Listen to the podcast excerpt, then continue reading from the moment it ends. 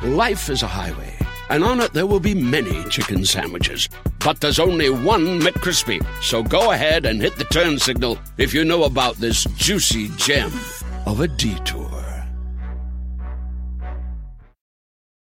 Welcome to Podcast One. We hope you'll support our sponsors who bring you these podcasts absolutely free and with limited interruptions. And of course, we appreciate you listening to this show, which will get started in just a second. Since 1983, Eddie Trunk has been the voice for fans of rock, hard rock, and heavy metal. A best selling author, host of TV's That Metal Show, and seven national radio shows, including Trunk Nation daily on Sirius XM. Interesting. Eddie offers the world his news making interviews, passionate analysis, honest commentary, and who knows what else. So, welcome to the Eddie Trunk Podcast.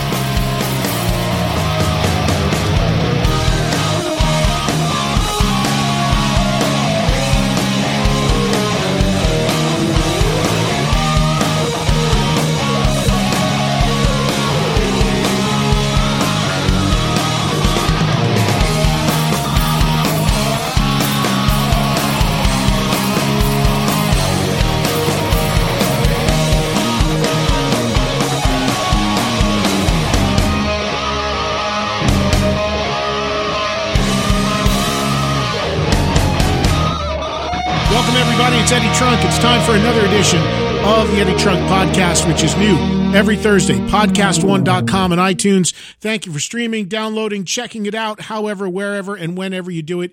It is greatly appreciated. Back recently from a trip to the West Coast where I was in Los Angeles, did one of my Sirius XM radio shows from the Rainbow. We call it the Trunk Nation LA Invasion. It was a great one. I had Joe Perry of Aerosmith joining me.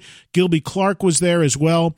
Also had a visit from John Five, who sat in as my co-host. Former Extreme drummer Paul Geary, who's now a manager and manages Joe Perry, and Wendy Dio all dropped by. We had a great time last week at the Rainbow in LA. Hope you guys heard it on my Sirius XM show. Maybe you were lucky enough to be there if you're in Southern California. Doing that every monthly, uh, every month for you, including coming up at the end of November. We'll do another one, tentative date November 28th. If you're in LA, totally free to come down. Everybody else listen on my daily show, Sirius XM 106 Volume, where you can hear me live talking rock with you and doing interviews and much more, 2 to 4 p.m. Eastern Time each and every day. Replay 9 to 11 p.m. Eastern and all the shows on demand on the Sirius XM app, including the recent LA broadcast with Joe Perry in case you missed it. Grab it. I'll podcast it for you for those outside of the US and Canada or those who haven't joined me yet on Sirius XM. I'll get that up for you maybe next week as my podcast. As usual, on this podcast, you get one interview out of the many, many that I do on a daily basis, a weekly basis on my daily show on Sirius XM volume. Of course, there's a terrestrial syndicated radio show as well, which is mostly music and a bunch of other cool stuff happening, including Trunk Fest on Access TV, they are replaying some episodes from season one every Wednesday night, 7 p.m. Eastern, 4 Pacific.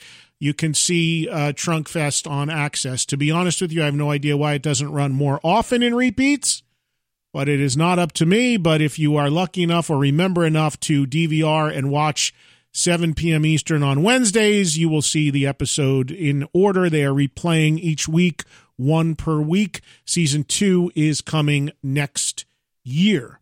So thank you all for watching. Thank you all for listening. And thanks for checking out the Eddie Trunk podcast. Again, the interviews you hear on this podcast are courtesy of my daily Sirius XM show on Channel 106. And I hope you join me for it. So great time in LA.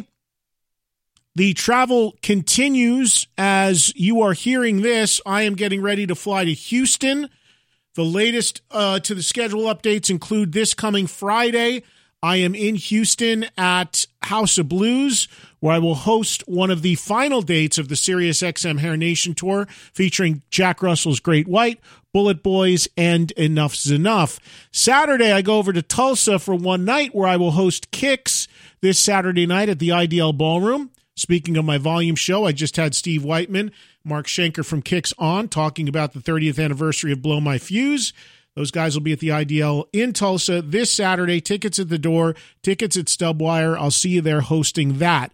Then Sunday, back over to Houston, where I will host something called Foamhenge with Wolfmother, April Wine, and Sweet at the Karbach Brewing Company Sunday afternoon before coming back home next Monday. I originally was not coming back home, but I am now because uh, the shows that I'm doing in Mexico with Deep Purple, the tour that I'm hosting, is getting a little bit of a later start than scheduled. That tour now starts in Monterrey on November 9th. So that's where I'll be starting with the Deep Purple tour. So I had a few extra days in between. So I'll come back home, uh, continue to do radio and all my stuff before getting inserted into the Deep Purple tour in Mexico. More information, like I said, as we go on Twitter, where I am most active at Eddie Trunk. EddieTrunk.com is the website, all the appearances on the homepage, and of course, Instagram at Eddie Trunk, fan page on Facebook as well, that I simply post on from time to time. I do not get actively involved all that much on the Facebook side, but all the other stuff I do my best. So uh, there's where we're at. Lot of stuff going on, a lot of stuff coming up. Keep up with me on social media, keep up with me on radio, and of course, weekly, every Thursday, new episodes of the Eddie Trunk podcast. If you're shopping on Amazon, Appreciate you doing so by going to Eddie Trunk uh, or Amazon.com slash shop slash Eddie Trunk. That is Amazon.com slash shop slash Eddie Trunk. And again, for those that have Sirius XM, listen to me every single day. Again, 2 to 4 p.m. Eastern Time, Monday through Friday live, replay 9 to 11 p.m. Eastern, all on Channel 106 volume. The show is called Trunk Nation. There's even a weekend best of airing Saturdays and Sundays from 8 to 10 p.m. Eastern. And uh, maybe next week I'll get you the Joe Perry stuff from the Rainbow, which will at that point be a couple weeks ago. All the stuff has to air and run its course on Sirius XM, and then after a couple weeks I can bring it to you on the podcast. And that's what I'm about to do with this week's interview, which was an interview that I really, really enjoyed. And I love talking to those artists that you you don't hear from all that often, or you kind of wondered whatever happened to, or had a big hit and then sort of disappeared. And that is the story with this guy.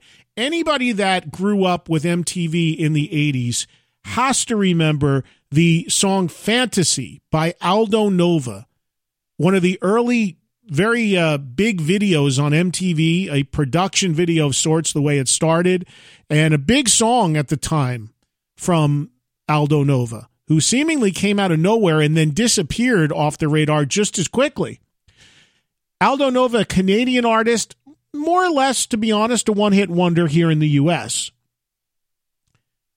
And he'd done some stuff. You know, he did a couple other records. He was involved with Jon Bon Jovi a little bit here and there, doing some different stuff.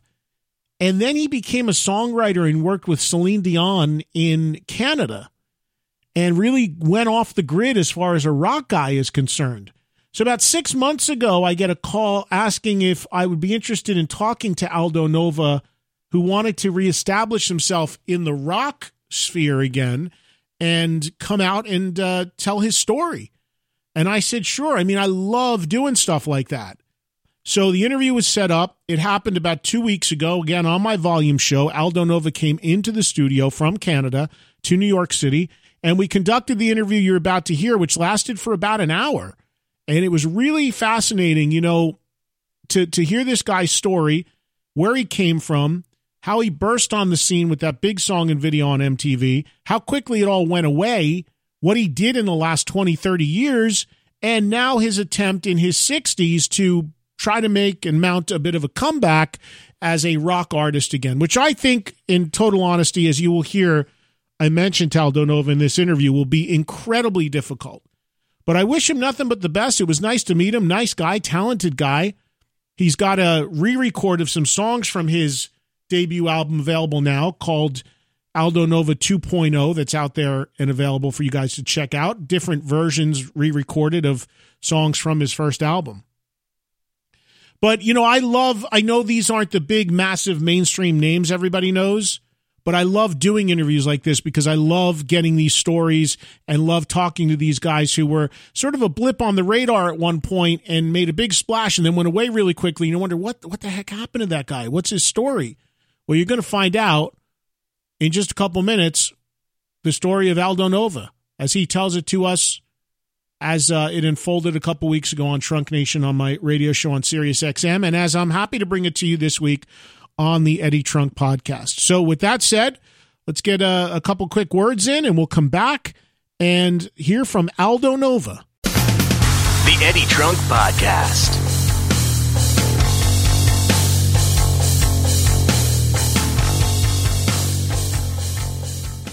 Hey, well, if you're excited for Halloween and it's just past, but maybe you're celebrating it still, you're going to love all the thrilling shows Podcast One has to offer. Get ready for chills with some of the best crime and mystery shows around, like Beyond the Darkness, Serial Killer Podcast, Cold Case Files, Murders Made, Murder Made, Murder Made Me Famous. Yeah, I can say it. The First Degree and so much more. Check out all of these thrilling shows today on Podcast One or wherever you get your favorite podcasts. This is the Eddie Trunk Podcast.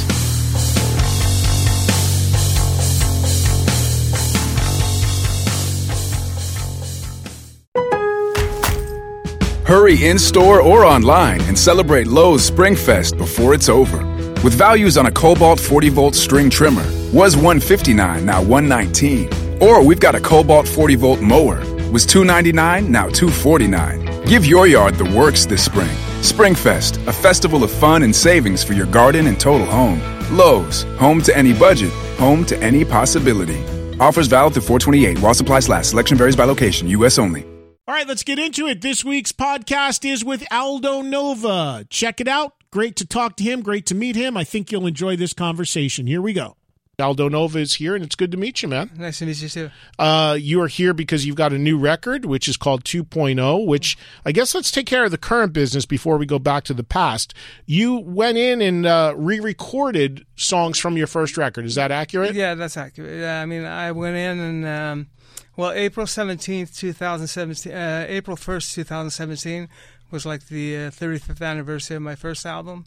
So uh, what most bands usually do is they take their album and remaster them, and they change the artwork and stuff like that. So uh, when I on my birthday in 2016, I said, "Well, what could I do personally to do something different?" And I had the idea to basically just take the songs, keep the innocence, add 35 years of my experience on it, and uh, come up with like turbocharged versions of them. And that's what I did.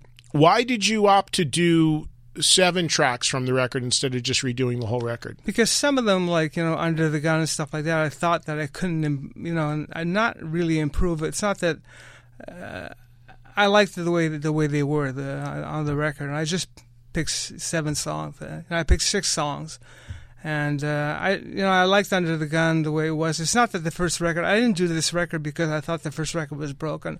I mean, I got a lot of fans that write to me on Facebook and they say, "Well, why fix something that's not broken? Why'd you do this? Why'd you do that?" Well, you know, the first record still exists. I mean, it's still there. Right. I didn't pull some sort of Mandela effect that I erased the past. Right, right, right. So what I did is I, uh, I just turbocharged my, uh, the versions of the song, and it was a good way for me to celebrate the 35th anniversary in a way that satisfied me, a way that could satisfy my fans and get some new fans. And uh, I think I, I, accomplished what I wanted to do. I mean, you know, I was ha- I'm happy with it. I'm proud with it. You made a really good point there, and it's something that as a as a lifelong rock fan that's important to me. Like, I don't have a problem at all with artists, and I love seeing what artists do when they do things like this, re-record and reinvent some songs and take some, do some different things as long as you can still get the original version. Of course. It doesn't replace it, it's just a different take on it decades later.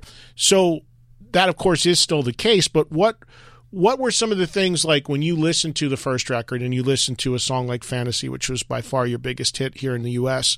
What were some of the things? Were there things sonically about the first record that over the years that would always bother you that well, you wanted to change? Any record in the '80s, it's as if they discovered reverb. you know what I mean? There's just like it was like everything was drowned in reverb. I listened to my record and like the snares drowned in reverb, the vocals have echo everywhere. But uh, there was nothing broken about my record. I, I listened to Fantasy, and it's still a great track. And some of the guitar playing on my first album is just like out of this world. I mean, it's like it's it's really like it was great for its time time.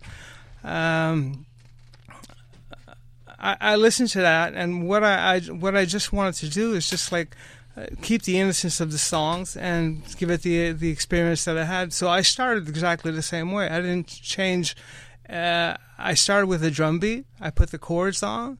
I put my vocal on, and then I started jamming with it like I did on my first record. I didn't like. Uh, you know, that's all I had as a bass, and I started jamming with it. And then when I finally got to a point where something came out of the speakers that excited me, then I, I played it for other people, and then I sent it to Bob Ludwig, which is probably one of the best mastering engineers, and he hopped on it right away, and I sent it to the musicians, and they hopped on, and uh, after that, I said, well, okay, well, if I could do fantasy, I'm going to go on. I did Ball and Chain. I did uh, the other songs. What What were you doing when the first record came out in '82? It was right. Uh, the, the, the, this first record, the original version. What were you like here in the U.S.? I mean, I remember I was uh, I just graduated high school and I was you know completely immersed in rock at the time. To to us and to me, you seemingly came out of nowhere. Mm. But you must have had some history before that first record. What were you doing in, in your earliest years leading up to that record deal, and how did you get the record deal for the first record? Uh, was totally accidental with me. Uh, what I was doing is I was playing clubs four nights a week. You know, we're doing four sets a night. We'd do disco. You know, one song would be the Bee Gees, the next song would be the Beatles, the next song would be Hendrix, next song would be, uh, you know, Gloria Gaynor and stuff like that. So I did that for like under your own name. No, it was under Nova? a band name. It was called Kashmir, the, the name of the band. So okay. I was the guitar player, keyboard player, singer. And uh, we did that for four years, and I was making a great living. I was making 500 bucks a week cash uh, back in '78, uh, all the way for. I did it for four years, and uh, I was working in a music store in the daytime. And then uh, some guy came to the club one night, and he asked me. Uh, he said, "Do you have recording experience?" Which I didn't, and I said yes. Have you ever written a song? Which I never did, and I said yes. he goes, "Can you sing?" I said, "Of course, I can sing." So he said, Well, listen, I got a record deal. He was a con artist. he says, I got a record deal, but I can't sing, I can't play, I can't do anything. Do you want to come in and like be my ghost ghostwriter or whatever? So wait, he had a record deal, but he couldn't do anything. No, he was, a great con artist. And he oh oh so he, also, he had the studio and everything. He had the studio time. So I had access to the full studio and I would do everything. I would just sit there except for drums and just like come up with songs. And uh, it, I was doing sort of a more of a new wave type stuff like Gary Numan and yeah. Joe Jackson and all those kind of uh, acts. And um, so after about after doing this, I had about five six songs. So after doing this for about six months, uh, he disappeared. So the studio owners came to me and they said, "Well, we know you were doing everything, so you have two choices: either you pay us ten thousand dollars, or we'll give you more studio time, and then we'll shop you, and we'll give you a deal." And so what happened is I kept doing it. Uh, at that point, when they gave me the option, I started doing more rock. Wait, so hold on a second. So this guy hires you to be me. his ghost guy. He disappears, and the, you're on the hook with the studio for the time because they can't find him. Exactly. but they, it doesn't matter for them. Like they knew I was the one with the talent, and so they were going. Like, we'd be better off with this guy than the other guy. You know, we'll take him over the ten thousand. What was the studio part of the record deal? Had they were they aligned with the record deal in some way? No, the guy was you know supposed to pay them, but he shafted them. You know, it's like you ever hear from this guy since? No. So he's he was literally a con artist. He, he was a con artist. Yeah, that's amazing. Yeah, man. so that's how I got. And anyway, so this demo tape that I had, um, it was at, at, a certain point, it was half new wave, half like fantasy was on it, ball and chain was on it. Uh, there was a song that uh, that uh, Blue Oyster Cult the later. Uh, uh, Take they, Me Away. Take Me Away, which was called Psycho song. Ward. Yeah, yeah. Uh, that was on it. So they, back then there was a a thing in Midem uh, in Cannes uh, where the, everybody would go and publishers would uh, uh, listen to tapes and you know buy music. So my tape made it to uh, a guy from ATV Music Publishing, and he came down to Montreal and he said, "Well, we're really interested. We want to sign you." So he signed me as a writer. And then after being assigned as a writer, they discovered again that I could be an artist. They signed me as an artist, and after that, they rented me out to Sony. So so you were te- you were actually signed to a publishing company as an artist and a writer. Exactly. And then they turned around and cut a deal with at the time CBS Sony to do to to basically distribute your, rec- your record. To distribute, yeah. They basically uh, they rented me out. They basically is the, the the the only way I could put it out. When I look at the contracts, that's what they did. So you then go in and you're now making a record under your own name. Of course. And um, when you went in to make that first record, I don't recall because it's been a while since I looked at the credits. But did you do? Did you write everything and play everything? Or? I wrote everything, played everything except the drums, produced it, uh, arranged it, and also mixed it with uh, Tony Bongiovi uh, at the power station back then. but uh, the the record itself wasn't done after I got my record deal.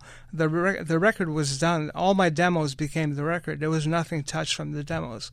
We the the the demos the way they were. We had even uh, the the publishing company had even offered uh, Terry Brown, the producer of Rush back then, to produce my record, and you know, thank God for him that he was honest. He said this guy doesn't need a producer, so I kept producing, and we just left one day in a snowstorm. Me and Val from. Uh, the publishing company stuck the two inch tapes in the back trunk of his car and we drove to New York and that's how crazy we were back then. You know, so. Wow. Wow, that's amazing. So then all of a sudden now there's this new thing, newish thing, just sweeping America called MTV. Right. And how long, like, had that been on your radar when you were making the demos and the record, or because you, I, I, don't think you would have gotten MTV in Canada, especially at that time, right? No, uh, that wasn't on my radar at all. That came after. Uh, after the record had been done, when they finally the record company when when they decided that Fantasy was going to be the first single,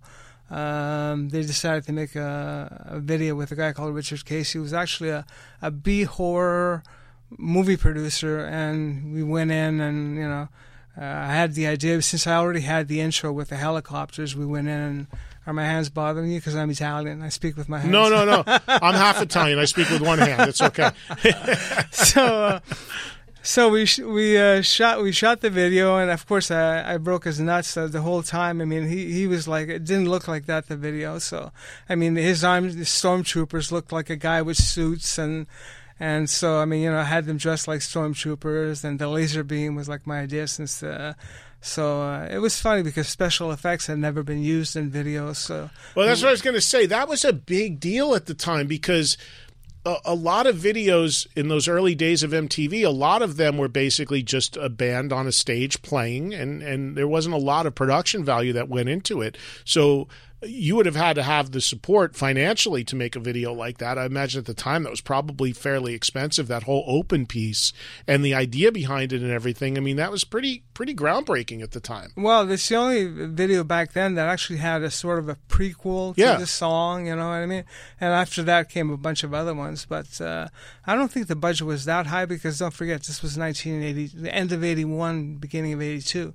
Because if the record came out in April, then the video was already ready by then. So, uh, and the special effect was called rotoscoping. They actually used to draw on the negative, so it was only one shot, but you have to draw right on the negative. Uh, that whole shot is. Uh, is uh, that's that's what it is, and that's really the only special effect apart from a smoke machine and uh, you know. Yeah, I just remember that big open piece because it's pretty long, and the other thing I remember too is the fact that like there I had found out years later there were a lot of videos that had setups like that, like uh, pieces before the actual song kicked in.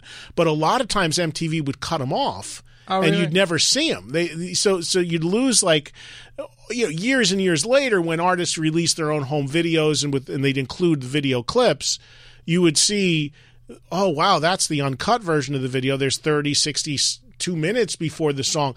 But a lot of times MTV would chop it because they wanted to just save time. But they would always play the full build up on yours. But the uh, the most memorable part, they probably because I was wearing a leopard suit. That's the most that's the most lep- the most memorable part of that video.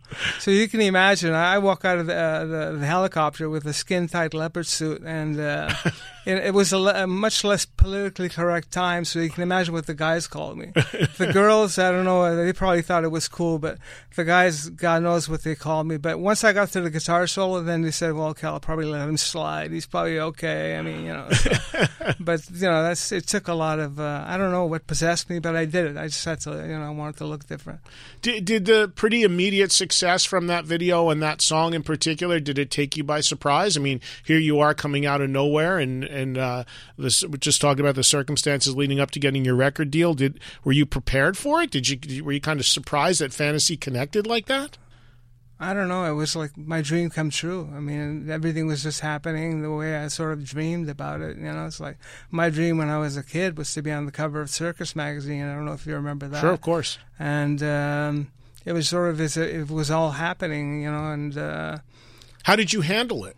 How did, did you go off it? the rails? Were you one of those guys that went crazy with chicks and drugs and this and that, or were you more reserved? Well, more reserved. I mean, you know, that was the '80s, uh, chicks and drugs and everything. I mean, it's like back then, people used to walk around with you, your lawyer. You, you, walk, you used to walk into his office and he, he had a grinder. I mean, you know, it's like, I mean, that, that was just the, the way of the, the times. And girls, well, you know, it was. Uh, now you, I'm girl. I'm scared of girls. I mean, I can't even. I won't even go near a girl now. You know, it's like, you know. So uh, back then it was it was fun. It was a free for all. I mean, you know, we had we had a good time. I mean, you know, uh, uh, I can't. You know, I loved every minute of it. You know. What touring did you do for that first record? I can't recall. Did you go out on your own, or did you go out open for people? We opened up for everybody. Actually, my first tour was with the Hall and Oates. Believe it or not. Wow. Call, yeah, that was like a really a mismatched bill, but it worked because we played colleges and you know we didn't get booed off stage, which was great. Then we did Cheap Trick, Sammy Hagar, Blue Oyster Cult.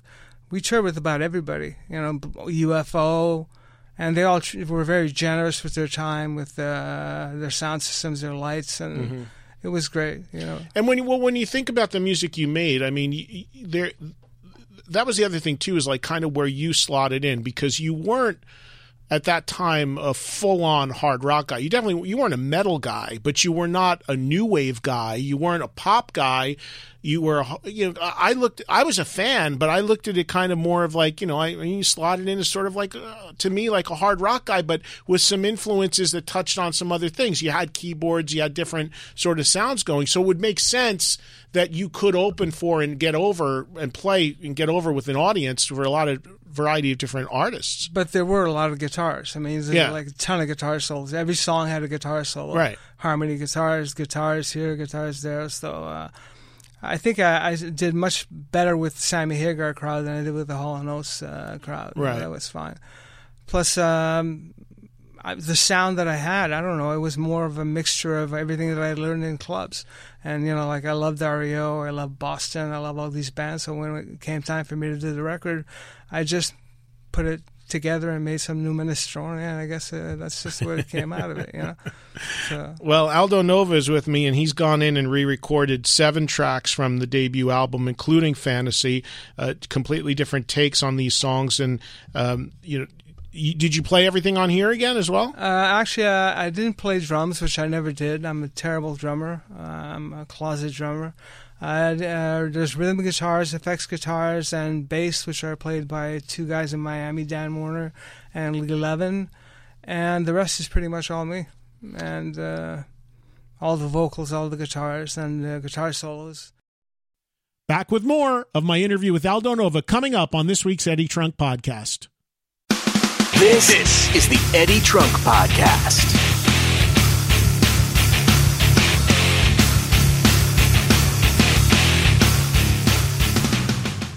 Hey there, diehards. Here are some football facts even you might not know about. Like the first football game was played in 1869. In an average game, the ball is typically in play for only 11 minutes or so.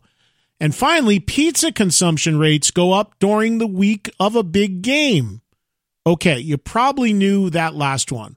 Well, here's another fact you might not know that's actually really useful, especially if you plan on tailgating and that is that TrueCar also helps people get used cars. That's right, TrueCar isn't just for buying new cars. With their certified dealer network and nationwide inventory of nearly 1 million used cars, you'll enjoy real pricing on actual inventory and a simpler buying experience, whether you buy new or used.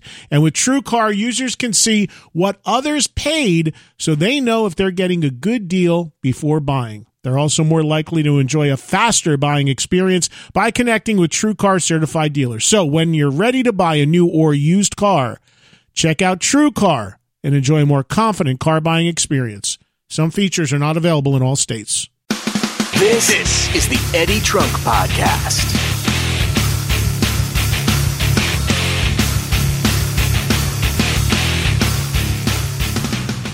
Let's get back to it with more with Aldo Nova on this week's Eddie Trunk podcast. So I want to go chronologically a little bit, and then I know some people want to talk to you on the phones too, because obviously it's been a long time since anyone's heard from you, and there's more to your story, a lot more. But the first album, Fantasy, huge song, you have that success, and then you make another record called uh, Subject. Right. Uh, your thoughts on that record?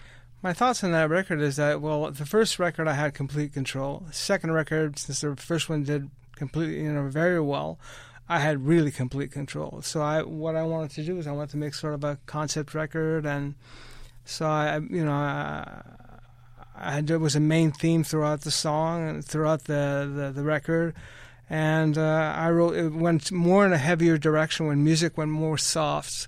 You know, the music was becoming you know more commercial, and I went to like Monkey on Your Back and talking about drug addiction and things like that. So, Right. so that record for me is probably still one of my best records. And what I consider it was like. Uh, some people are just getting into it now because it was like I think had it come out maybe six years later, it would have done a lot better. And uh, but I think that's one of my best records.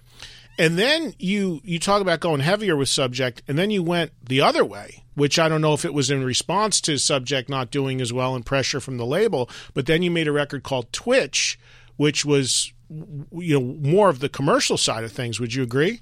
Um, Twitch is the record that I like the least. And first of all, I don't consider an Nova record because the record company, you know, seeing that subject didn't do as well as the first one, they really got involved. So they decided to put me. Uh, apart from one song called "Rumors of You" on the album, uh, which is only- written by me, the other songs are either co-written or there's even two songs which are written solely by other people that I had nothing to do with the lyrics or the music. So I was being more of an interpreter than I am an artist Wow. or a creator, and I have like way much too creativity um, to like do other people's stuff. So and the record company at that point would like get so involved in the, the the recording that I would go and leave for the weekend to take a break and the the A and R would go in the studio with uh, Jim Steinman's background singers and they put all these tracks on it. Come in Monday morning and it would be like I, I didn't understand what was going on. It wasn't my record.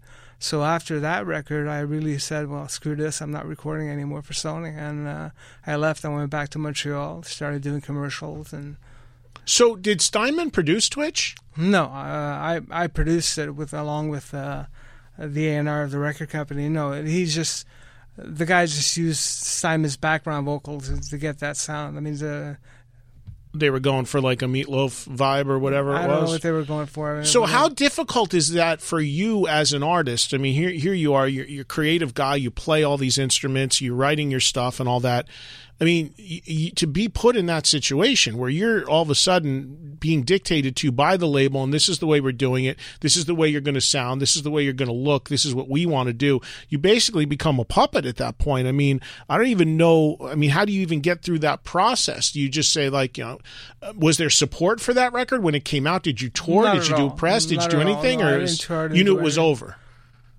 Pretty It much. wasn't. It was over in my head anyway. As I was recording it, I said I was. I didn't want to push it. I didn't want to do anything. It wasn't my record. It's not an Aldo Nova record. What do you want me to tell you?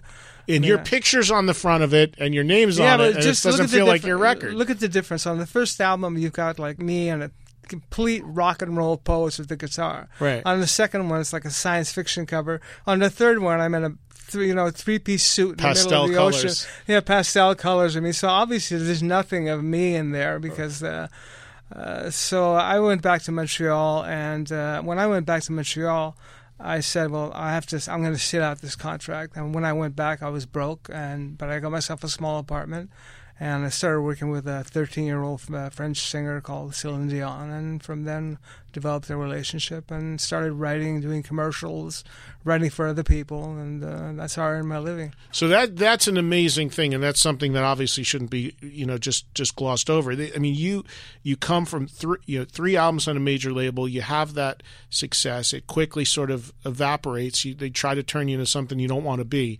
You bail on the whole thing. You're broke. You go back to Canada, and then you meet. How do you meet Celine Dion? At, you said she was 13 when you met her. 13, yeah. And how does Uh, that happen? The A and R from uh, was a friend of mine. The A and R from Sony Canada calls me up and he said, "Well, we signed this new uh, girl. She's 13. Uh, she sings in French, and I speak perfect French and Italian. So um, we want you to write some songs and produce the album." And so the uh, you still have your publishing deal at this point with ATV? Were you yeah, still of course. I them? still uh, ATV still owns the publishing on all my my my stuff, except for the, this record. Which well, this actually they do for this record, but uh, at a certain point, uh, it, they don't. But I, yeah, I'm still a writer for ATV. But so I wrote her three songs. One which is a French version of "Have a Heart," and uh, the record does really well. It sells hundred thousand copies just in Quebec, and uh, she starts to move on. Then in um, I forget what year. I think it's 1989 or 1990. She just does the Canadian version of the Grammys called the Junos, and her manager comes up to me and says, "Well." we need an English song. He said, but I, had, I said, but we know what song we want. We want you to do this song. And I had written it in English. It's called Have a Heart. So she performed that song that I produced the demo of, and uh, right away they signed her to an English deal. So uh, that's how she got her deal in English.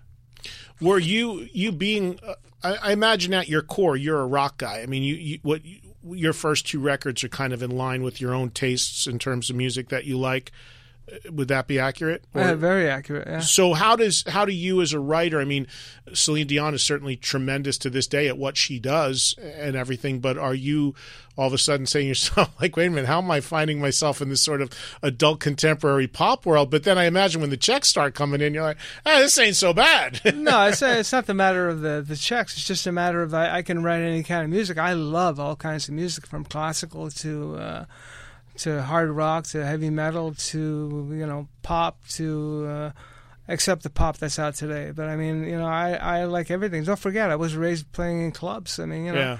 I mean, all this music, I'm a mishmash of all this stuff. I love everything. I love that. I mean, lately I've been listening to the Jackson Five's first album. So I mean, you know, that's uh, there's some great players on that album. Sure. So, so um, writing, uh, you know, like uh, adult contemporary was was a no brainer for me. It was just like something that just came. Uh, it was in my blood also. When you when you first um, heard and saw Celine Dion at thirteen, did you did you feel like th- there was a talent there that was going to go on to become what it became, what she's become? She de- she had talent, and that's the only reason why uh, I make the decision to work with her. I, you know, I have a certain standard and a certain bar. I'm not going to work with somebody who has no talent. I mean, you can't, you can't, you know, you can only, uh, you know, you, excuse the expression. I don't know if I can say shit. You can say whatever you want. Yeah. Okay, you you can only polish shit, you know, to a certain point. It won't turn into chrome. I mean, you know what I mean. So it's like, uh, so I mean, you know, so uh, she was great, and she just got better and better and better and better. You know, she still hasn't learned how to speak English, but it doesn't matter. Do you still work with her? Are you still in touch with her? Actually, uh, I keep in touch with her. Last time I saw her was at her husband's funeral. Uh, God rest his soul. And uh, she's busy doing other things. She's doing Vegas and she's on right. tour. Yeah, so uh, I keep in touch with you know on a long term basis. So I mean, they're, they're, all friends. They all became friends. That's how I had these relationships. Is that you know they were more of a friend relationship that turned. If I had a great song, let's say like a New Day Has Come, uh, I would present it directly to her husband, and he would like say, "Well, okay, well, uh, well this is a song that we're going to do." So a lot of my songs, uh, that's how they went through. They wouldn't go. They wouldn't go through the ANR. Right let me ask you then, and let, and let me bring, let me let's as we continue here, and we'll grab some calls in a second for Aldo Nova. Your relationship and your history with Jon Bon Jovi is interesting, and I know Jon has always been a fan and supporter of of yours you referenced earlier in the conversation that when you worked on the first record, I guess it was mixed by Tony Bon Jovi, who I think is his cousin. His older cousin, yeah. Right. And that was at the power station here in New York where the legendary story Jon used to be a, a gopher there at the studio or whatever. Right. Is that where you first met him? I met him by the coffee machine. Whether he was a janitor or a gopher or a custodian, I'm not sure. But I, the Studio A, which we were mixing the first album I was right in front of the coffee machine, and I'm a coffee addict. So I used to go over there, and he was a great. Uh, he's, he's a great kid. I mean, you know, we got along really well. So I brought him into the studio and played him the mixes of fantasy and stuff like that. And the sound was bombastic coming out of the speakers. I mean, the, his cousin would listen to it so loud. I mean, yeah, I, I should technically be deaf, but I'm not. But so. Um, I mean, so he's listening to that. So we become good friends. So when it comes time for for him to do the demo to Runaway, his cousin calls me up and says, "Listen, do you want to play on uh, my cousin's demo?" And I said it was well. I said it's perfect. I mean, I like Jon. He was great, and uh, I didn't know he was had such a good voice. You know, back then, I only found out as he was doing the vocal in uh, on Runaway. And the band back then was Roy Bittan on piano. It was me on guitar, Tim Pierce from the Rick Springfield band on guitar, uh, Huey McDonald, who still plays him uh, with him The to this now, day, yeah. yeah, on bass. Uh, um LaRocca, I forget his Frankie. Frankie LaRocca Yep. was on drums, uh, and there was another guy on, on synthesizer, but I don't remember his name at all. And uh, that was the band that recorded "Runaway," and uh, that's how that came about. Then the song did really well. A radio station in New York picked it up, and Yeah, WAPP, which is no longer there, but it was on the homegrown record, and of course Right. that story is well documented for people, especially in you know I, I I've lived in New Jersey my whole life, so I followed and know the Bon Jovi story from the, the get go. But you you mentioned that the because the people have the first Bon Jovi record, Runaway. It, it is credited that there's different people on it than the rest of the record because it did come from that session. But I don't recall your name was on there. Were you credited for the uh, playing It on there? Do you uh, still play on it? No, you know it's funny. Like uh, Because it, it lists Tim Pierce, I think, uh, as the guitar player. I don't think I don't remember seeing your uh, a credit for you on there. Well, it, does say on the album. It says uh, Aldo Nova appears courtesy of uh, uh, Portrait Records. But I was in, in all the records that I've done, whether it be Celine or whatever, and you know, it's like the credits always seems to be like shy of me. Like even if you look on Wikipedia, uh, everybody's mentioned and they call it the All Star Band except me. But uh, on that record, the first album, I mean, I did all the background vocals. It was just me, Jon, and a guy called Doug Katsaros, who was in a band called Balance. And we did all the background on the first. Bon Jovi record. Yeah, the first Bon Jovi. I did all the background. and do you play on Runaway? The version that's on there Yeah, of course. is that your solo on there? no, that's Tim Pierce. A lot of people think it's me. Okay. But I played the I played rhythm guitar and I played like all the background uh, the background guitars on it. So beyond backing vocals on the rest of the record, are there any other tr- There's any some other key, there's keyboard tracks yeah, also. keyboard tracks? So um, have you had you done any? Because I'm I'm working forward here. Then did you do anything on the subsequent Bon Jovi records with 7800 or Slippery or New Jersey? Any of that stuff? No, no. The, the only record where I was really, really, really involved with Jon was um, there were two records. One was uh, Young Guns 2 soundtrack, where you know I did all the arrangements, uh, like for Blaze of Glory and for most of the other record, because I did the demo to Blaze of Glory, and then I got got locked away in his basement for three weeks, doing the other demos to the other songs, and. Uh, we had a, we had a great time. I mean, you know, we went to L.A. worked with all these great musicians: Kenny Aronoff on drums, Randy Jackson on bass. This is pre-American Idol, and uh, Benmont Tench from the Heartbreakers. Uh, Little Richard showed up. Uh, Jeff Beck played guitar. I mean, Yeah. it was like a dream come true. So, and then um, then came Blood on the Bricks, which was like co-produced and co-written by me and Jon. Well, that's where I want to get to, and that's where our story intersects a little bit, which you probably you have n- would have no idea about this, but this is kind of interesting. So you years later would get signed. Jon Bon Jovi started a record company called Jambco, Right.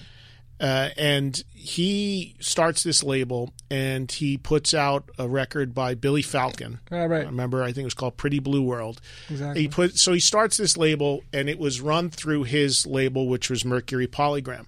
So he had put out a record, as you mentioned, a record, an Aldo Nova record, Blood on the Bricks, and it was out at the time. And he had one guy working for him at the time named Steve Pritchett. You remember Steve? no, I don't. Steve unfortunately passed away since, I believe, but Steve was his one guy working for the label. Um, and he had set up this office in Polygram's headquarters here in New York. I had just come from working for a record, working um, for a record label, and was looking for a job. So I met with Jon here in New York. Myself, Steve, and Jon, we had lunch at a restaurant. And Steve said, Look, you know, I need a young guy connected in the hard rock world. I got this Aldo Nova record out there. He had told me, now I don't know if this was the case, that at the time you were on a tour playing free shows for radio. Oh yeah. You were you were out doing a free, they were they were backing basically a free a tour where the shows were free, Yeah, a buck a show.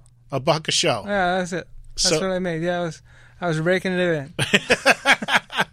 But Jon, look, you know Jon. Jon's a business guy, and Jon, you know, likes to you know keep a rein on the money. Well, well, it's not. It's not the rain. Actually, no. Uh, it's quite the opposite because we spent so much. I think he spent so much money doing stuff like the two videos. Right. I mean, he shot like uh, S- uh, Someday and Medicine Man. They built the whole. You know, we used Wayne Isham, and he built the whole fair. And which I I would rather use the money and did two different videos and two different backgrounds than do a you know two videos that look identical. You know what I mean? So Right, that, no- those videos cost three hundred thousand dollars. Oh, and I'm not saying for a minute that he didn't back the your record because he was full into your record. you know, right. he's a fan of yours. You know that. I mean, he- he's always st- you know been a supporter.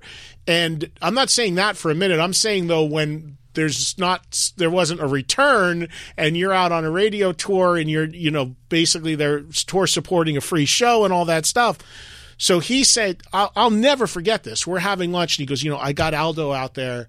He goes, I can't. This I got to get this record to sell, and we're do, throwing this and this. And he goes, I, I want to bring you on. Here's what, he goes. One of the things I want you to do is get involved with Aldo and try to push this thing along and tell me what you think and what we should do. And I said, Jon, it all sounds great. You know, let me know what you know. I, mean, I'd love to work with you. I'd love to be a part of the label. At the, that point, there was only one other employee, and it was this guy, Steve.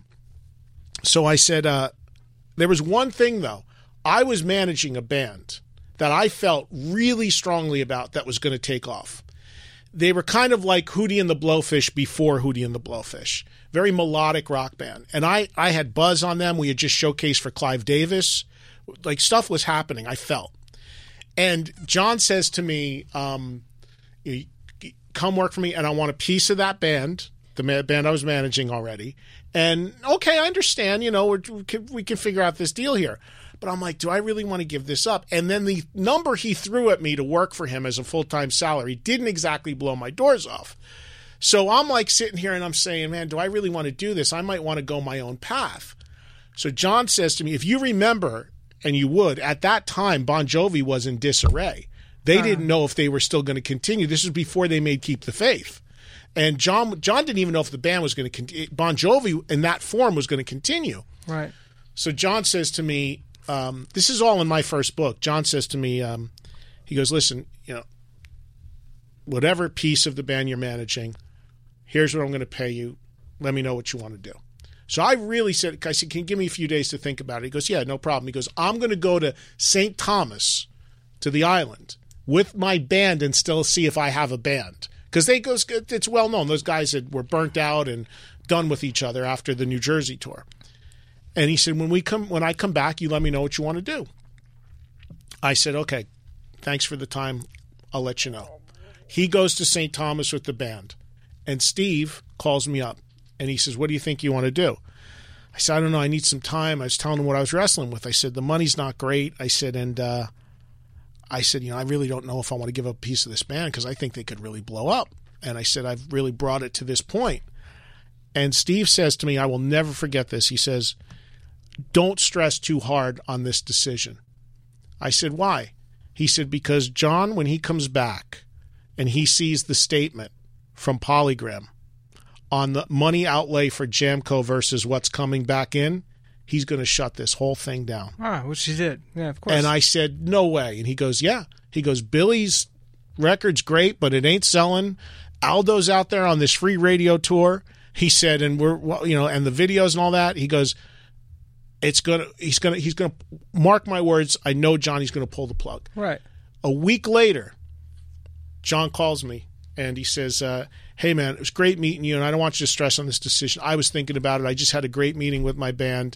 We're going to put it together. We're going to make a new record. We're going to go forward. And I don't know, this label thing's not going to really work for me. No, no, no. You know, definitely. And then that was if it. If you're not making, the only guy who's making music for not for money is me. I mean, you know, it's like, I, I I certainly don't make any money. That's for sure. But Aldo, if you would have blown up on Blood on the Bricks and that thing went through the roof, you and I might have known each other for the last 25 years. That would have been great. We would have made millions that would have together. Been- that would have been great. But, but the minute Kurt, Co- the minute Kurt Cobain opened his mouth and started yelling, "Smells like Teen Spirit," and they saw they saw those flannel shirts, we were done for. All of us. I mean, that that's it. We were cooked. I mean, you know, the minute he opened his mouth, and you know, the, you know, grunge was great. I mean, I, I have nothing against. I think there was he was a you know, genius, Kurt Cobain, and you know, so grunge was good. It gave music a kick in the ass. I mean, Yeah, like- yeah. But it was, a, it was. I, you know, I, I've never met you until this point, and it was a story that I always wanted to tell you because you and your record were were that record was pivotal to him wanting me to work because he wanted I was a hard rock guy. He wanted me to, you know, need, the the thing I'll say about it is, and and I I know Jon. I, I did something with him for the last record. I mean, I've got massive respect for the guy. But the thing that I'll say about him too, even at that point, as a label guy, I mean, he was really that was that's that's why I was telling you off the air that I used to work when I worked for a label and I couldn't I was too attached and too passionate about the music I was involved with to see to let it die.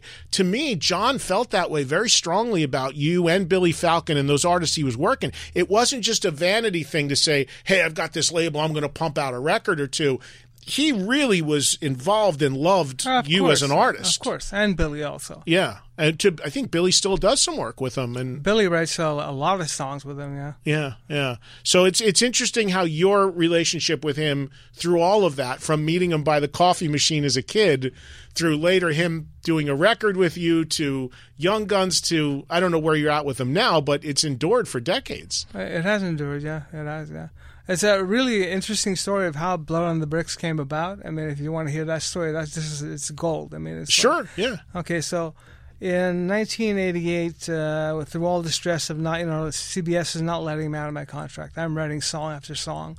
I'm demoing them. They sound like records. Everything is like, uh, but I'm stressed out. I'm not doing well. Uh, you know, so I started to push buttons on people that you know I shouldn't have. And I pushed one, one of the buttons that I pushed was on Jon, and uh, so he got pissed and he said, "Listen, don't call me anymore. You know, it's done. That was it." So, um, Can you elaborate when you say push buttons? What what what? well, push buttons. I don't know. I wasn't in a great state, mental state. I, you know, I was. Let's just call it that. I was pushing buttons to the point where I'd get pissed off. You know, Okay. so so um, a year goes by and. I know I can't call him because he won't take the call. I know I can't write to him because he's not going to do this. So I did a thing that only that I could I know how to do best, and so I wrote him a song, and the song was called "Hey Johnny," and I went like, "Hey Johnny, well you used to be my friend. Hey Johnny, I was brothers till the end. Somewhere we got lost, and I miss you, my friend." And that was the the the, the way the song went, which later became "Hey Ronnie" on the on the Bricks record. So it was a great song. So I send him the song, and he listens to it, and he calls me back, and uh, everything gets fine. We get fix everything up. He says, "Do you have any more of these songs?" I said, "I have a ton. I have a ton." So I sent him all the songs, like you know, "Bang Bang" and all these songs that showed up. And so in '89, that's when CBS lets me out of my contract. They say finally, "Okay, you're done." So at this point, I've got the green light to go. And then we start working with Young Guns, and then by the time it came time to do Blood on the Bricks, we already had the material. Everything was done. There was only one song missing was Someday. So that's how how convoluted that became. I mean, I wrote one song, and that song became Blood on the Bricks. Blood on the Bricks probably wouldn't have existed otherwise. Wow, that's ama- and, and it, it, it all came out uh, over the fact you were trying to patch up a falling out that you had had. Exactly, yeah. That's incredible. Incredible stuff. Aldo Nova is my guest here. And again, the new album is called 2.0. Aldo is back. When we'll take a break, we'll come back. I want to hear from you as to why now you kind of put your toe back into the rock world and you're coming out and talking and telling your story because as you kind of joked about earlier you went underground for quite a bit. And uh, i want to find out why now you feel is the time you want to kind of do this and where you're going to take this and what your your thoughts are about uh, going forward in in the rock world. And if people have some calls we got a couple people on hold that want to say hello to aldo nova. We'll let you do that. Back with more of my interview with aldo nova coming up on this week's eddie trunk podcast. The Eddie Trunk Podcast.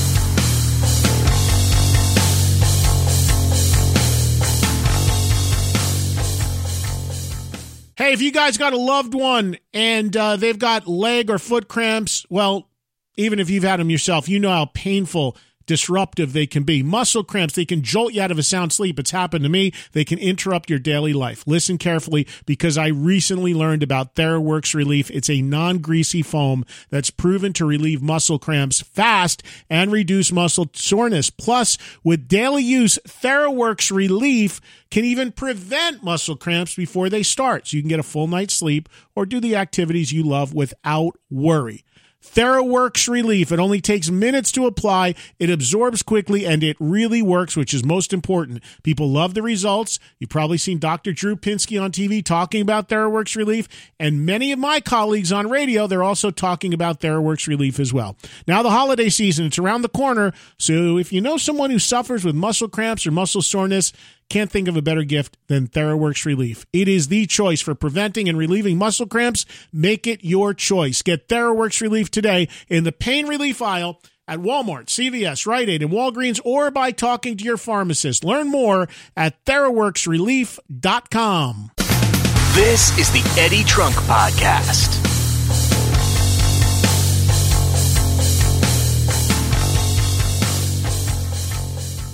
Let's get back to it with more with Aldo Nova on this week's Eddie Trunk podcast. Tell me why now you'd mentioned that it was a year ago, the 35th anniversary of the first record. Right. Was that the driver for you to do this? I mean, at least here in the U.S., you haven't been a guy that's done a lot of interviews and been seen or heard from a lot in recent years. So, so where where are you headed with all this? I mean, you've got this record out. Do you want to go play live shows? Do you want to make Oh, an yeah. original, another new record of, of new material? Oh, What- of course. Well, you actually, full I, into this again? I, I worked for eight eight years. I worked from February eighth, two thousand eight, to February 16, two thousand sixteen, on a rock opera called "The Life and Times of Eddie Gage."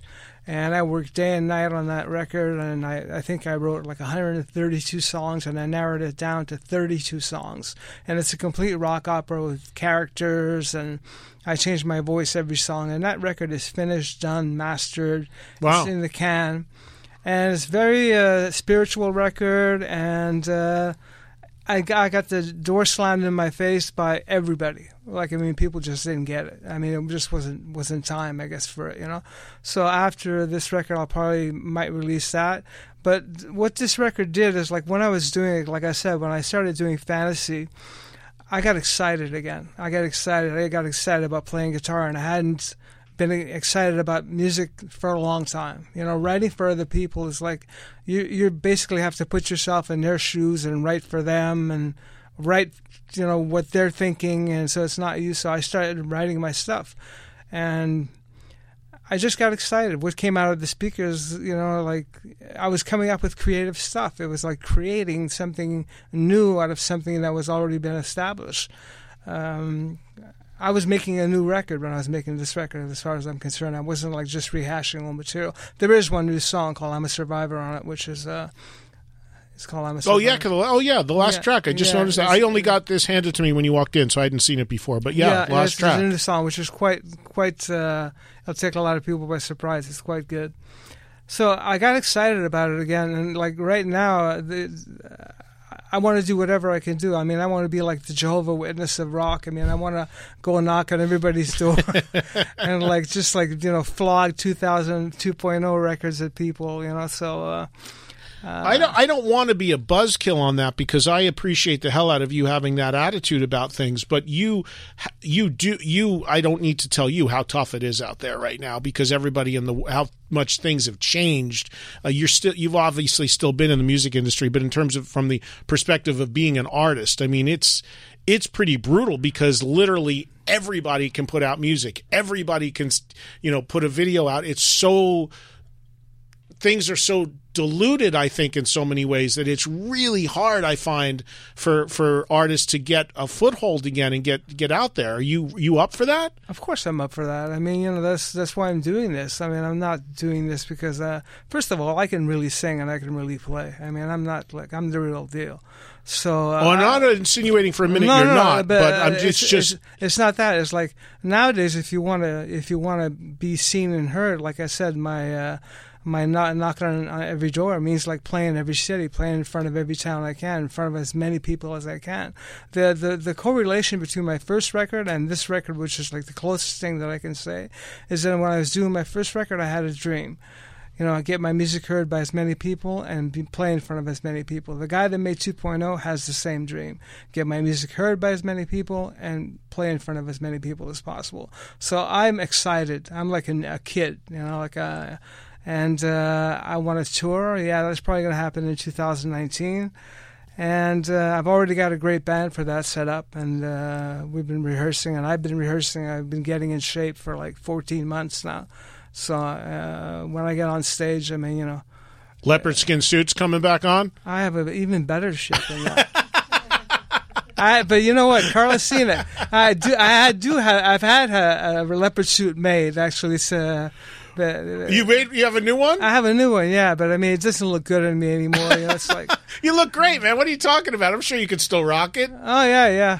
It's, it's a lot of work to look this good. Trust me, it's a lot of work. I have no doubt. No, no, no. Where's I- the I- original leopard skin suit? The uh, God knows, I don't know. Probably a couple of groupies took it. Uh, one groupie took the top, the other one took the bottom, and you know, it was a trade-off.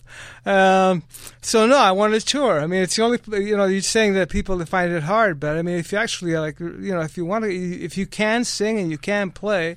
And you don't need an autotune, and you don't need, you know. I mean, a lot of people want to. No, I don't mean it hard in the sense of the ability, your ability to do it. I mean hard in the sense of drawing an audience because everybody and their mother is on tour now. The the business is completely a 180 from where it used to be, where you toured to sell a record, and that's where you, you that's what you're out there doing. Now it's completely opposite. I mean, I don't need to tell you, but the records have become like the lost leader. Of it's course. the it's the promotional tool to get people to come in the door and do interviews and sell a tour. So that's where I I I. I see so often artists come back and they go out there and they get in the clubs or the theaters or what have you, and it's because there's it used to be like, wow, I can see this artist one time a year.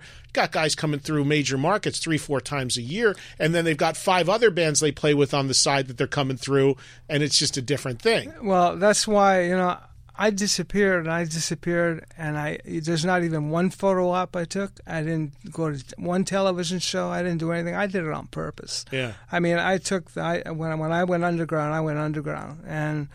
I, nobody's seen me. Nobody's done anything. So So that was by design. it was by design. Yeah. Yeah. It was. I mean, don't think I didn't get offered tours like to get played at these fairs for like tons of money. I just said, "There's no way I'm going to do it. I don't want to be considered a classic rock act." And you know, there's a lot of bands that I know that you know crisscross Canada, crisscross the states, back and forth. Been doing it for 25 years, same old material.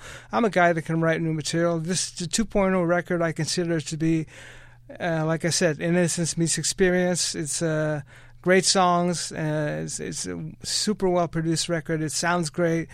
And um, like I said, I can play. So I mean, you know, I have material. I've got my first three albums, my first two albums, and Blood on the Bricks to play live. And I even have Nova's Dream, which is a great record. I have this record. So I mean, I've got material to play. So and also, I think that there's you know judging by what I've seen so far the reaction on my record which only came out Friday by the way uh, there'd be a serious demand for me I mean you know it's just like just to see what I look like and to see if I don't weigh 300 pounds bald and come out in a walker I'm sitting in front of Aldo, and I can tell you that none of those things are the case. So, uh, good for you that you're, you know, yeah. I mean that, and that's interesting, man. You you you did that by design to build some mystique, build some demand. People wondering, uh, you know, where where you've been and what happened to you. So that works. I mean, there there- I think there's a lot of artists that are overexposed at this point. They over tour. They're out there too much. They're on social media telling you what they had for dinner every ten seconds. It's sometimes it's too much. I think going the other way is is actually creates some some uh, some mystique. I think it's I think it's a smart thing that you did. that's one thing that I hate about the, the 2018 and the the new era social media I mean back in the 80s we didn't have social media we didn't even have smartphones or nothing You know, so- But you kind of got to dig into that if you're going to get back into the Oh, game. of course. Now, when you were coming in here, I looked because I, I'm very active on Twitter. That's what I do the most, and I knew you were coming in, so I ta- so I found an Aldo Nova Twitter account. It was at Nova Aldo. Is that you? Because it looks like it was you. Is pumping out stuff about your record. I don't know Oh, if you actually do it or not, but No, I do it. I have an app that actually, as I as I post on Facebook, it posts on uh, Oh, okay. on Instagram and uh, whatever. yeah. Okay. But I mean, I run my own. Uh, I run my own social media. I mean, I, it's a hands-on operation. Yeah. I mean, fans. Uh, I post all my own stuff. Uh, I'll answer all my own mail. You know, like people that send me messages, they, they're really surprised that I, I'm actually the one that answers them. So they're like, they they write me, I write them back. You know, we have a conversation. Get them yeah, and I, I don't. I personally, I mean, I I don't believe that it, unless you're going to do it personally when you can, I don't believe there's a reason to do it. I think it's you got to be hands on with it. That's the course, whole point yeah. of having that connection. You can't always answer everybody. You can't, but but to. I think that's a, a really important thing. All right, uh, you have more time, or do you have to go, Carlos? Are we good till the end of the hour? Oh, you can all right, all right, good. So let's do a quick break, and then we'll come back, and all you guys holding on the phones to talk to. Uh, well, like he said himself, he was a ghost for a while, and now he's back. The, uh, uh, with the a new leopard skin suit coming, tour dates 2.0 is out now. Aldo Nova. Let's go to a break right now, and we'll come back and we'll talk to Aldo, and we'll let you talk to Aldo on the phones next. This, is the Eddie Trunk Podcast.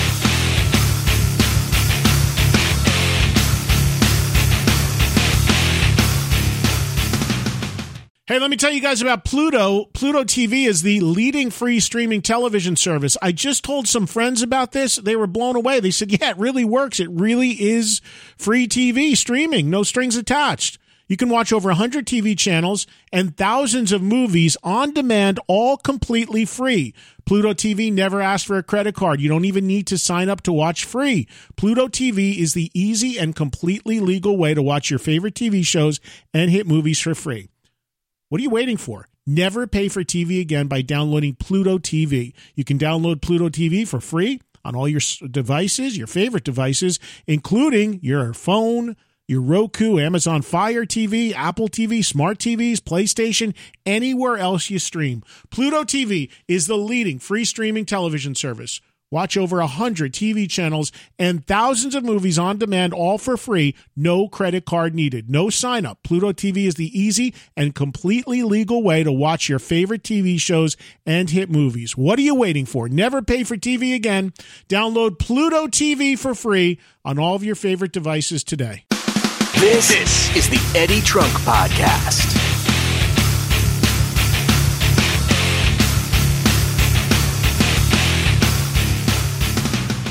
Let's get back to it with more with Aldo Nova on this week's Eddie Trunk podcast. Few calls for Aldo. Aldo, you ready to talk to your public a little bit? They've Of been course, waiting for a long time to say hello to Wh- you. Whichever, uh, how, how many? Uh, uh, I don't know. The, whatever ten or twelve there are left of them. Oh no, come on, man! These people are excited you're back.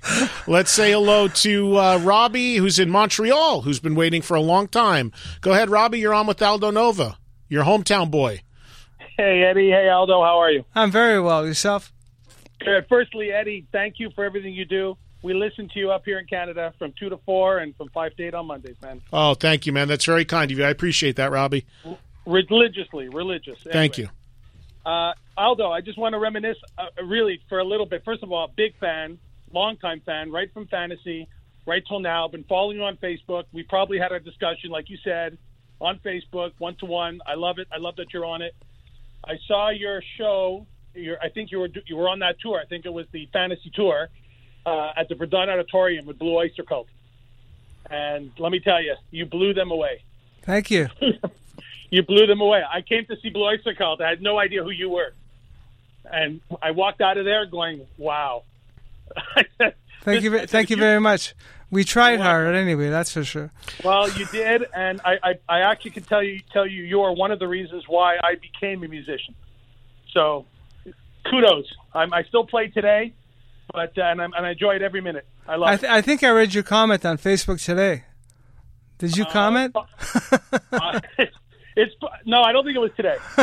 All right, Robbie. Well, thank you, thank you for the kind words, uh, pre and for uh, for uh, listening, and of course, uh, and uh, cool stuff about Aldo. We appreciate you. Uh, appreciate all the listeners. So many great listeners in Canada. Thank you, Robbie, for the time. You know, he mentions Blue Oyster Cult. I always loved that song, "Take Me Away," Right. and I didn't. I had heard it, and then afterwards, when I found out you wrote it, my God, it hit me like a ton of bricks because it definitely sounds like something you would write. Well, I wrote it with Eric Bloom. Well, the music was already done. It used to be called Psycho Ward, and uh, I gave it. I, I wasn't using it because it was about a madman and a serial killer that escaped the Psycho Ward. And then Eric got it, loved the song because we shared managers, a guy called Sandy Pearlman, and um, then he wrote this great extraterrestrial lyrics, which I'm totally into science fiction. It worked. They did it, and uh, the song worked. People liked it. Let's talk to Steve in Tampa. Steve, you're on with Aldo Nova. Hey, Ed, of course, as always, great questions. Thank you. Um, thank you for taking my call. What other great questions would have got that grinder reference? And the correlation, uh, my friend told me it had to be more conversational, but I know you have a lot of uh, uh, questions. But the correlation with Andrew Watt, he continued to write great songs or get a writing gig with Aldo Nova. And Aldo, I uh, totally absorb your second record, man. Uh, and Ed, I'll call you in the future with a Struts album or live show review. But back to Aldo, the guest of the day. Steve's all over the map. Steve, what's your question for Aldo? I love you, but get to Aldo. You like subject? I figured I, I picked that out of the bunch. Hey, operator and Monkey. Um, of course, get the new record, everyone. But his second record, I, I recommend that for every Eddie Trunk fan. And Eddie, you got a lot of calls. Thanks for taking my call. Peace. All right, Steve. Thanks, Steve. Thanks. Steve, Thank you very much. Steve was a little all over the map there, but thank you, Steve. He mentioned "Hey Operator." Didn't Coney Hatch do that song? Yeah, Coney Hatch did that song. Yeah. So is that a, was that a that was who, a cover? It was a cover of a Coney Hatch song, right? How did that come about? Well, I was friends with. Um, again, the guy that used to work with uh, that signed me, his name was Val Azzoli at ATV, went to work for Anthem Records. And later became president of Atlantic. Exactly. Yeah. He took Ahmet Ertegun's place. Yeah. And um, he was, uh, uh, Coney Hatch was on uh, Anthem. And so uh, I became very good friends uh, with them, uh, with the whole band. I know Andy pretty well, yeah. Curran. Andy Curran, yeah, Yeah. he works for Anthem now. Yeah. Also, yeah, so uh, I became friends with the band, and I loved the song. I loved the song, so I just said I, I'm going to put my own spin on it, and I put it on my record. And uh, I listened. As a matter of fact, I went back and listened to the song on YouTube the other day. Uh, their version of the song. It was completely different type from mine. Mine was more, you know, like uh, more up tempo and just different. But it's still, a, it's still a great song. Coney Hatch were a great band, are a great band if they still exist. They play every once in a while. I think they have a gig coming up. But um, man, what a voice, Carl Dixon. Carl Dixon, yeah, What a great amazing. singer, man. Yeah. And and I loved that band. And they released three albums on Polygram here in the U.S. on Mercury, but they just never went any anywhere. Nobody knows who they are here. When I talk about Coney Hatch and I say Coney Hatch, it amazes me how many people just have no clue who they are because they just the closest they came was they had uh they had a the first single they ever put out, a Devil's Deck, got a little MTV, and then they had a song called Monkey Bars, which Andy sang, which was a great. Oh, riff. right, right, yeah. and then, and and it just those three records are so great, but nobody knows who they are here. And uh, you know, Andy worked for Rush and Anthem for years, and still kind of does. And Yeah, he does, I know the company kind of they they divided. He went into a different. It's called something different now, but Ole. yes. But I I just was in Toronto about a year ago. Or less, and we had we had dinner, and it was it was great catching up with him. But I forgot about that till Steve brought it up that that that there's a cover of Hey Operator on that second record. Right. It's his uh, check out the Coney Hatches. Just was such a great band. Uh, Rick in Miami, you're on with Aldo Nova. Hey, Aldo. Hey. Listen, uh, uh, this is a, a very special phone call for me. Um, I want to let you know, Aldo, that I was. You're the reason why I picked up the guitar. Um, there's few songs where I can remember where I was, what I was doing when I heard the song, and uh, uh, Rainbow in the Dark was one, Run to the Hills was one, and Fantasy was one. And I Oh, was a you. 13 year old kid jumping around going, what the hell is that? The helicopter, you know, the video, the MTV time, the helicopter, and then the guitar riff came in, and I was blown away. I, I just, I had to get a guitar. I, I hounded my, my parents and grandparents for a guitar for three years till they finally got me one. And uh, you had a big part to do with that. Thank you very much. I actually, Did you get any? Did you get? Did you get good? Did you get any good or? Uh, no, I, I suck. I still suck. But, uh, but, I, but I ended up starting my own guitar company, and I have, you know, I it's a true labor of love for me. I have my own guitar company, and and it's just I'm in the music industry part now, and I ha- I'm loving life. Um, and you had a big part to do with that, and I'm I'm so happy to hear the the the, the excitement in your voice. You know, to me, the greatest feeling is that of being inspired and i could just tell from hearing you that you know you're like a you're like an 18 year old kid Yeah, exactly. Like a lion ready to be released, man. I, I, I wish you all the best. Yeah, I'm I'm And, uh, 62. I'm I think like a 15 year old, and horizontally, I'm 20 years old. it- age is just a number, man. It's just a number, and you know, I could tell you're inspired, and, and it's it's inspiring for me. And I want to say thank you for for for the great music. You you're the you're one of the reasons that I picked up the guitar. Well, thank you very much. Huh? Very cool, Rick. Very fu- very cool phone call. Thank you so much for that. Jody in Missouri. Go ahead, Jody. You're on with Aldo Nova. Hey, good afternoon, everybody. Hey, Um, how are you? I got to tell, I'm I'm great. Thanks for asking. Uh, I got to tell you, the day I bought your album, I also bought um, Billy Squier's "Don't Say No." So that was a terrific day for me. Another Um, great album. Yeah. Yeah, great. Awesome. The stroke. I was like seventh grade, so that kind of planted the seed along with the kiss and whatnot. But um, the lady asked me what kind of question I was going to ask you, and I was kind of froze. So I said, "Well, I heard that Aldo Nova worked for Cyndi Lauper." Then I came up with a better question. Well, is that true? Hold on, Of Paul, course. Jody. Before you get, did you work with Cyndi Lauper? I worked with Cyndi Lauper in 1997. I toured with her. I played guitar for her uh, in 1987. Toured uh, Japan and Australia with her. Well, I did not know that. Well, all right, that's there's a And good I, I also uh, programmed the drums in her song uh, "Captain Lou" oh, really? on the wrestling record. oh, really? nice. she drove me nuts with that boy. Do a do a bar and one uh, inch of uh, a bar and one line. Uh, that's how long the the segment has to be. And I'd never heard of this stuff. It was from Mars. Uh, Jody, what, what's your other quick question here? We're running out of time. Well, real quick, uh, it seems to me that Fantasy, the uh, keyboard and the guitar part, is kind of a nod to Zeppelin's Dazed and Confused. You're or am I crazy? You're completely right. That line da, da, da, is completely dazed and confused. Like- Wow, I never picked up on that until now. Like you know what, and you'll hear on on uh, Fantasy 2.0, you'll hear right at the end, you'll hear da da da da da da da da, and that's totally a nod to uh, Carry On My Wayward Son. Like I said, I wear my influences on my sleeve. I'm not scared to like. Uh, people say that well, it was you know it's, that was it. And it's a, they're they're nods. They're not rip-offs. I mean, you know, it's just like No, no, this is what I listen to, and uh, you know, if you pick up on it, great. I mean, it's like uh, you're one of the only people that actually that's ever come up to me and said, "Yeah, you know, that's that's noticed that." You know, well, kudos to you. yeah, that's a Jody. That's I a, guess that's a great one. I never picked up on that until just now, and now I get it. Now my best friend Sean Crawford owes me a big fat apology. Well, you got it from the man himself, Jody. I got to run. Thank you for the call. Appreciate it. I want to get Paul in Maryland real quick. Paul, I got 60 seconds. Go ahead. Okay, real quick, Aldo Nova, great that you're back. Thank hey, you. Uh, vinyl, vinyl's back in a big way. I was hoping to get 2.0 on vinyl. I'd see that it's not available. Any chance we're going to see a vinyl release of that, or possibly reissues of your old stuff? Well, according to any, that'll never happen.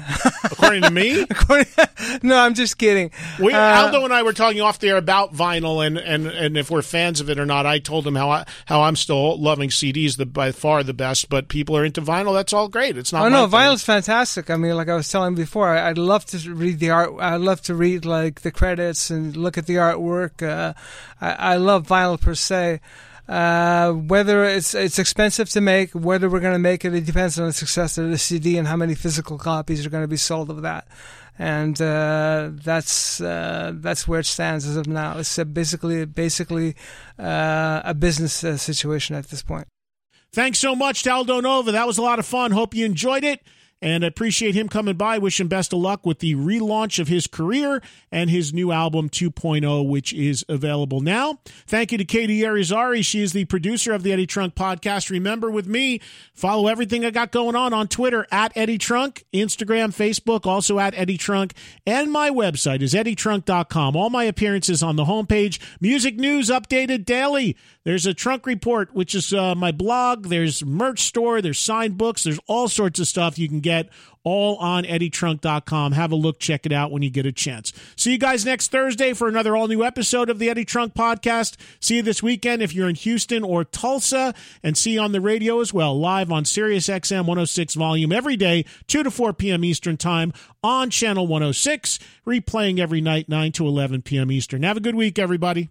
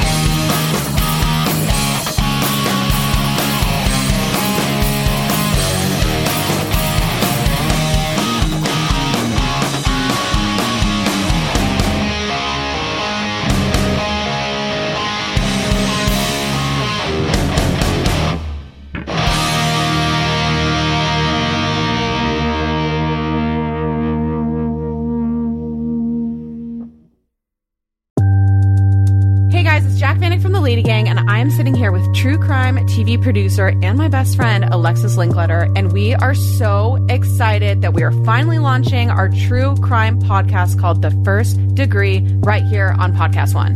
And each week, we are going to bring you the craziest true crime stories and talk to the people who are one degree away from each of these crazy events. And we've dragged crime journalist Billy Jensen along for the ride, and he can't get rid of us.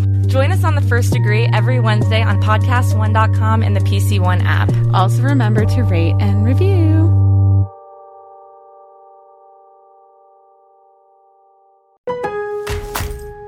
Hurry in store or online and celebrate Lowe's Spring Fest before it's over. With values on a Kobalt 40 volt string trimmer, was 159 now 119. Or we've got a Kobalt 40 volt mower, was 299 now 249. Give your yard the works this spring.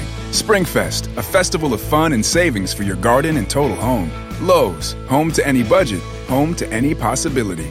Offers valid through 428 while supplies last. Selection varies by location, U.S. only. Hear that? It's the call of the Crave. And when the Crave calls, you know what to do. Try the $5 bacon bundle. Because the only thing better than a White Castle slider is a White Castle slider topped with crispy hickory smoked bacon. So pick any two of either the bacon cheese slider, 1921 bacon cheese slider, or chicken bacon ranch slider. And also get a small fry for just $5 with the $5 bacon bundle. White Castle. Follow your crave.